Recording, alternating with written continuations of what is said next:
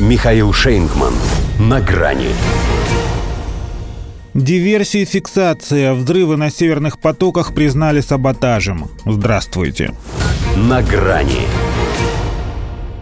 Thank you, USA, написал в Твиттере некто Сикорский, ныне евродепутат, а в прошлом глава польского МИД, прикрепив к благодарности фото помутневшего Балтийского моря. Хотя правильнее теперь называть его шампанским, потому что пш, под дичь. Дичь, впрочем, они еще будут нести, а пока хоть кто-то из них сказал правду. Не потому что честно или свечку держал, а потому что прет его от простого русофобского счастья. Потому что кураж. А кураж к делу не пришьешь. Тем более, если вести европейцы будут его под присмотром самих американцев. Те уже объявили, что готовы посодействовать, а это для ЕС как приказ. Ну и алиби, само собой. Они еще, правда, порекомендовали пока не спекулировать на теме чьей-либо причастности к диверсии на газопроводах. Но тут главное слово «пока». Хотя что это будет за расследование, уже понятно. Задача выйти на самих себя перед ними не стоит, а чтобы обвинить другого, им ни доказательств, ни большого ума не надо. Достаточно грязных намеков и немного выдержки, чтобы выдержать паузу, необходимую для создания иллюзии следственной активности. Ведь кроме не в меру разболтавшегося Сикорского все знают, что убийца – садовник. Ну не Байден же – Потому что где это видано, чтобы человек, который клялся, что убьет, действительно взял бы, да и убил.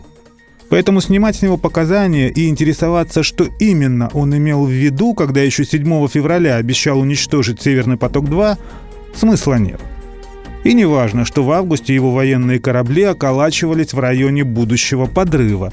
И не имеет значения, что основным бенефициаром этого, что уж скромничать, промышленного теракта являются США – чей СПГ теперь приобретает особую ценность. Главное, что шеф Еврокомиссии фон дер Ляйен пригрозила покарать виновных. Значит, это точно не англосаксы. Могла бы, кстати, для начала и сама себя высечь.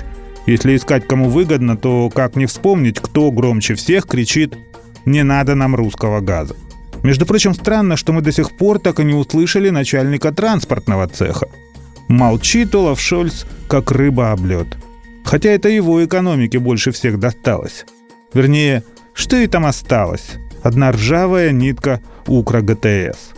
С другой стороны, а что он может сказать, кроме слов признательности? Хотел же снять зависимость от России? Пожалуйста.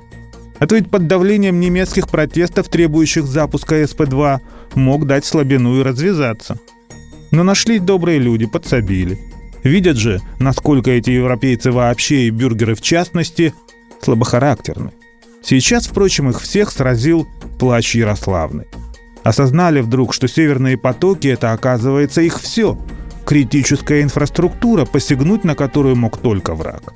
Им бы прежде чем причитать, все-таки как-нибудь определиться. Или крестик снять, или трусы надеть. Впрочем, самое позорное у них впереди. Им же мало продырявить наш газопровод – им еще надо официально обвинить в этом нас самих. Мы же, как водится, сами в себя стреляем. Только ноги почему-то простреляны у них. До свидания. На грани с Михаилом Шейнгманом.